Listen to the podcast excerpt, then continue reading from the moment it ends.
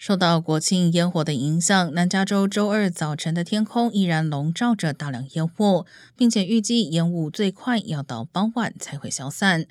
烟火残留的烟雾也严重影响了空气品质，南开斯特和洛杉矶市中心的空气品质都降至不健康的等级，而整个大洛杉矶地区，包括圣伯纳迪诺县、城县等地，共有二十多个区域空气品质严重恶化。官员提醒呼吸系统较为敏感的民众，应尽量待在室内。